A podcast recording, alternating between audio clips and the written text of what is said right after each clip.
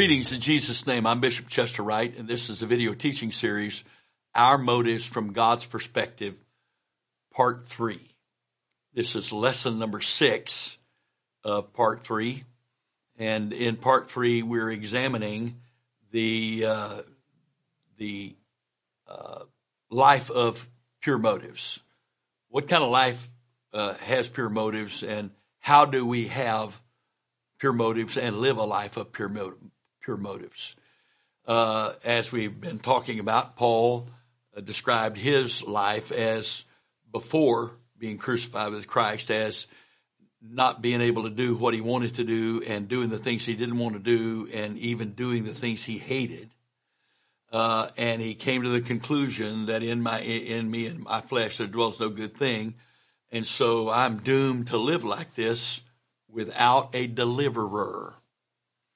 He said, O wretched man that I am, who shall deliver me from the body of this death? So in this, he said, I thank my God through Jesus Christ, uh, our Lord. So I, I just want to just, we're going to go a little different, different direction of this lesson. Uh, let's just talk about Jesus as the deliverer. Uh, Matthew chapter 11, beginning with verse 28. It's going to seem like a strange place to start, but stick with me and you'll see why the Holy Ghost is starting here. Uh, Matthew 11, verse 28. Come unto me.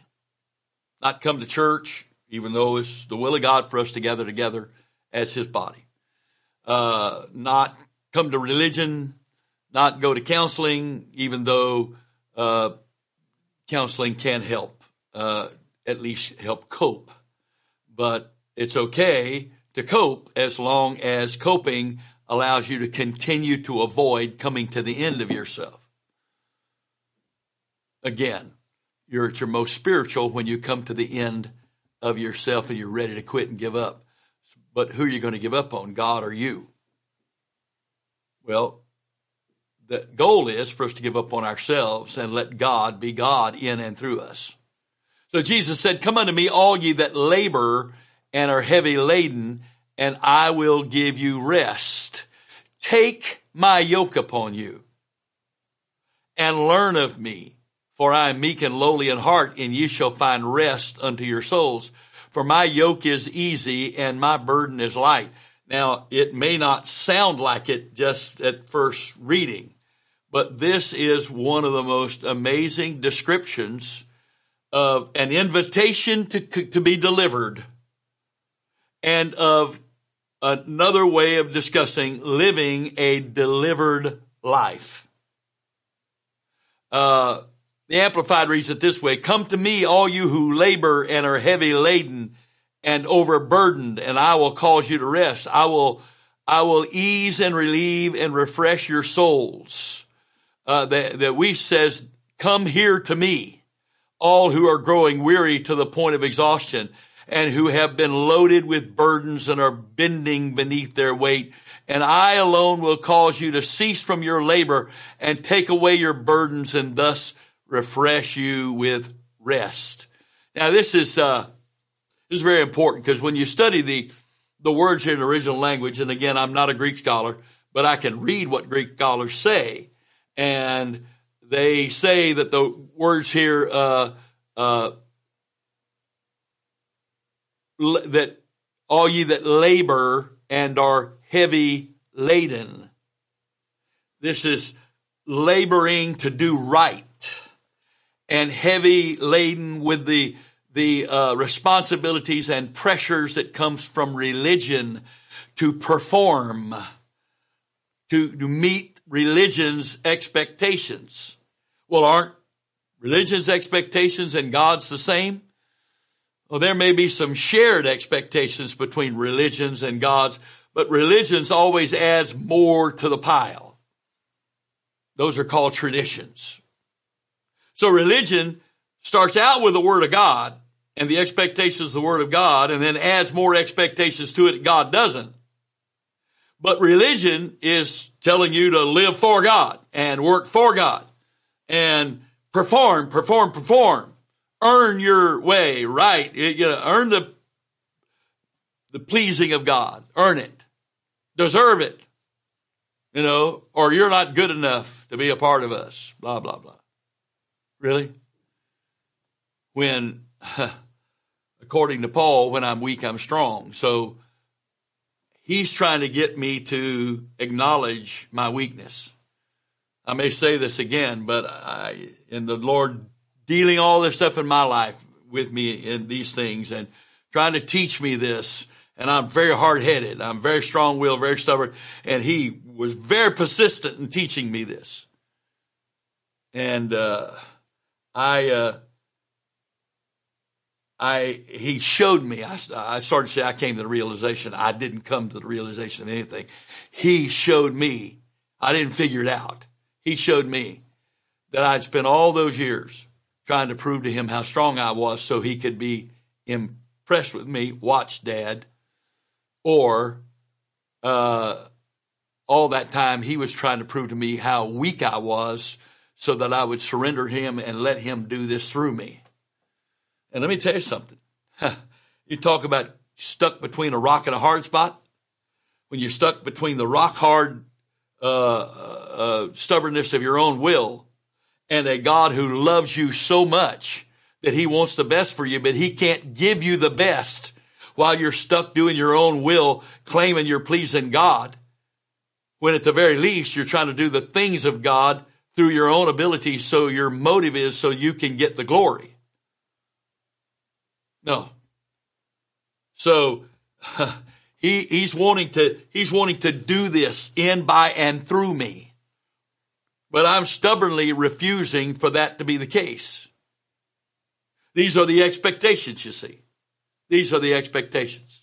I have to come to the end myself. And he loves me enough to bring me to the end myself. And if you are a stubborn, self-willed person, which all of us are to some degree, the greatest foe we've got is the love of God because he's not going to let us settle. And he's not going to settle. He is not going to settle. He's not going to let us settle. He is going to constantly work to get me to the place I come to the end of myself and I finally let Him be God through me. So that's the word labor. Heavy laden speaks of the word laden in both the Greek and the English speaks of the cargo of a ship. What a ship is carrying. Now we are designed to carry burdens, but we're not designed to carry our burdens. We're designed to carry His burden because we're supposed to cast our cares. And that's where weariness comes from. That's where frustration comes from. Casting our cares. Why don't we, why do we hold on to our cares? Because what we care about, what we worry over, what we're afraid for, we're simply meaning that if we give it to God, He may not do what we want the way we want it, when we want it, how we want it, whatever. So we hold on to it. Now we'll pray about it but we pray for the purpose of Him giving us what we want, how we want it, when we want it, where we want it. We pray, but we pray our will, not His. Those are prayers of iniquity. When I'm praying my will, not God's, I'm praying prayers of iniquity. I may be praying, I may call it prayer, and I may be very persistent at it, and people may look at how much I pray and consider me spiritual, but they're not considering the content of my prayer, and they're not looking at my prayer from God's perspective because I'm not surrender, praying to surrender my will to God. I'm praying to convince God to give me my will. Well, I hold on to my cares because I want my way with them rather than giving them to Him and trusting Him with however they turn out. You cast it on Him, and that's the way you have peace because people that are carrying their cares do not have peace. And if you don't have peace, you don't have rest. And if you don't have rest, you're weary. So he said, Come unto me, all you that labor and heavy laden, I will give you rest. I will ease and relieve and refresh your souls. Or come unto me, all you who are, come here to me, all you, all who are growing weary to the point of exhaustion and who have been loaded with burdens and are bending underneath, bending beneath their weight.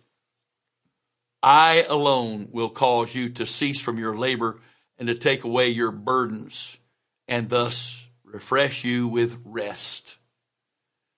This is the will of God. This is the will of God. I'll be teaching this on another series, but I must have rest. Hebrews chapter 4 says, He that has entered into his rest has ceased from his own works as God did from his. What are my works? My efforts to be righteous through my own ability. Well, what's the outcome of that? God can't bless that. I can pray, oh God, help me to live right. I'm trying as hard as I can. How come you're not helping me? He's not helping you. He's not, He will forgive you. He will help you with forgiveness, but He's not going to empower you to do it through your own ability. He's only going to empower you to do it through His own power for His own will. That's the only way He's going to empower you. He's not empowering us to do it His way, our way, and to do our will, and to please Him the way we think He should accept it. He's only going to empower us to do His will, His way. He says, verse 29, uh, Take my yoke upon you and learn of me, for I am gentle or meek and humble, lowly in heart, and you will find rest, relief and ease and refreshment and recreation and blessed quiet for your souls. The, uh, we, Wuest says it this way, take at once my yoke upon you and learn from me because I am meek and lowly in heart and you will find cessation from labor and refreshment for your souls. Now, notice, he did not say, okay, give up on you and come to me, and then I'm going to relieve you from the responsibility of having to do anything. You couldn't do it right, so it's okay. I'm going to give you my grace, and you're now excused. Hogwash. That is so far from the Bible is ridiculous, but it's preached all over the country and around the world. You're struggling with yourself and struggling with sin. Don't struggle any longer, my son. You come to God, He gives you grace, and it's okay. It's okay. You just do the best you can, but the grace of God makes up for all your shortcomings. And so you just keep on living like you're living. It's okay. God doesn't expect you to change. You don't have to change. What absolute pigsty filth mud that is. It's ridiculous. It is not the Word of God. That's not what the Word of God teaches. But it's what the blind teach. That's what they believe. The grace of God doesn't make it okay for me to live how I want to live. Well, the Lord knows that I'm yeah, the scripture says the Lord knows our frame, that we're made out of dust of the earth. He pities us as a father pities his children. But a father corrects his children. A father, father trains his children. A father helps his children mature. His father doesn't leave his children in diapers. His father doesn't leave his children feeding themselves with food running out all over the front and, and all over the floor when they're 10 years old, uh, unless there is a reason why. There's something uh uh, uh, uh, uh, an inadequacy in their being that is not normal for a person 10 years old to eat like a two year old. And I'm not finding fault with the, the natural side, I'm talking about the spiritual side. So he says, Come to me. Get in my yoke with me. He's not saying, you get yoked up with my word. You get out there and pull this. This is really hard. No, no. He says, get in my yoke with me. I'm not asking you to do this by yourself. Get in the yoke with me. I will pull this load with you. Well, you know, uh, from what I've read, the farmer would always pair up the old, older, mature, stronger oxen with the new one. And all the new oxen had, the younger oxen had to do was stay in step with the older one. And if he did, the, the yoke fit comfortably. It didn't bind and pinch or whatever. And it almost felt like there was no load back there because the old, strong, mature oxen is pulling the load. And all the young oxen has to do is stay in step.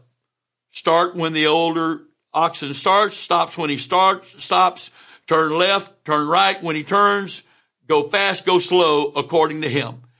The, the younger one lets the older one completely set the pace in the yoke. But if you do, there's no load back there. And what am I learning? He said, take my yoke upon you and, uh, learn of me. For I'm meek and lowly in heart and you shall find rest for your souls. What am I supposed to be learning in this yoke with you, Lord? I'm supposed to learn not how powerful he is. Obviously he's powerful. Not how great he is. Obviously he's great. Not how wonderful he is. Obviously he's wonderful. I'm supposed to learn, first of all, how meek. In the Greek word there is gentle and how humble he is. That's what the Greek word is for lowly, humble, humble in heart. And thank God, our God, as manifested in the Lord Jesus Christ, is both gentle and humble. Why? How would he be able to put up with us any other way? First of all, rather than being gentle with us and constantly prodding and dealing with us and encouraging and working in, when we're persisting, doggedly persistent to do our thing our way, even though we fail, fail, fail, fail. He just very gently keeps working with us, hoping we will come to the end of ourselves. Because he can't make that choice for us. He can. But he is gentle and humble in heart. Why? Why is it so important for God to be humble by the biblical definition of humility? Thank God, because if he wasn't humble, he would be the God that a lot of people perceive he is. This angry God just waiting for an opportunity to smash people like bugs because they crossed him. No, he knows who he is. He doesn't need to fry me to a crisp every time I don't do things exactly right. His love causes him to be humble enough to take our wrongs, to, to put up with our weaknesses and our persistence in doing it our way while he teaches us, while we grow, while he deals with us, while he keeps encouraging us to let him do it through us. And he says, if I take his yoke upon, my, upon me, I'll learn of him that he's meek and lowly in heart, and I'll find rest for my souls. The word rest in verse 28 is not the word rest in verse 29. The ver- Greek word for rest in 28 is cessation from all labor. Come unto me, all ye that labor, and I'll give you rest. Take my yoke upon you. Oh, take, come unto me, all ye that labor and are heavy laden, and I will give you rest. I'm going to take away all your labor, but then take my yoke upon you. Get in this yoke with me, and we will labor together. And you'll learn about me, and we'll have a relationship together. We're going to be, I, am going to be as committed to you as you are to me because we're in this yoke together. And I'll give you rest for your souls. And that Greek word is not rest from labor. It's rest in our labor. How, that sounds contradictory, doesn't it? How can I have rest in my labor? Because I'm participate with him and he's carrying all the load. Because he's the one doing it. Because he's the one that's going to get the, the credit.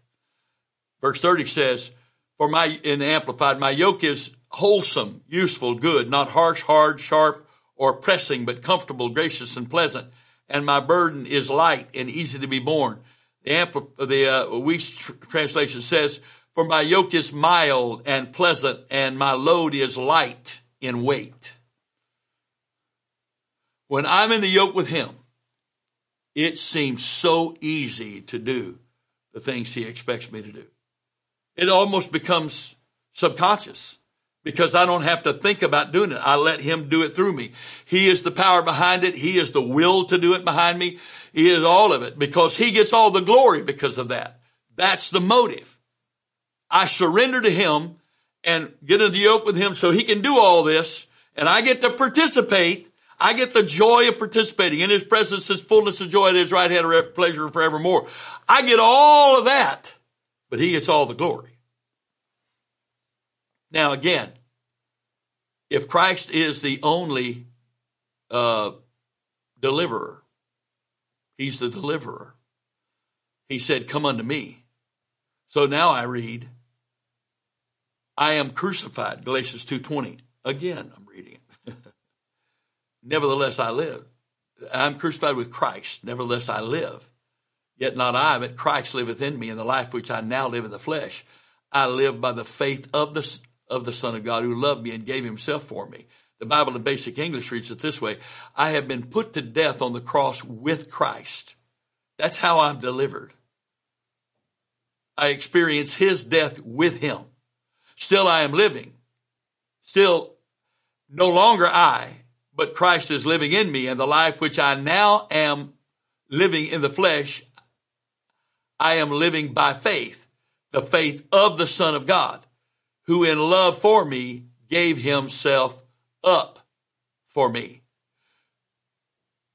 When Paul, in Paul's declaration in Galatians 2.20, the result of his uh, experience, uh, excuse me, Paul's Galatians 2, 2.20 declaration is the result of his experiencing the deliverer for which he had so desperately and passionately pleaded in Romans 7:24.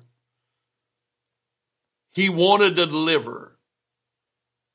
And so he describes in Galatians 2:20 his experience of deliverance. Paul urgently needed a deliverer from his load and his weariness with his inability to please the Father through his own strength, through his own will, through his own self. What could have happened to him that could have facilitated his revolutionary transformation? Obviously, by his own confession, his flesh could not take the credit for such a dramatic change in himself.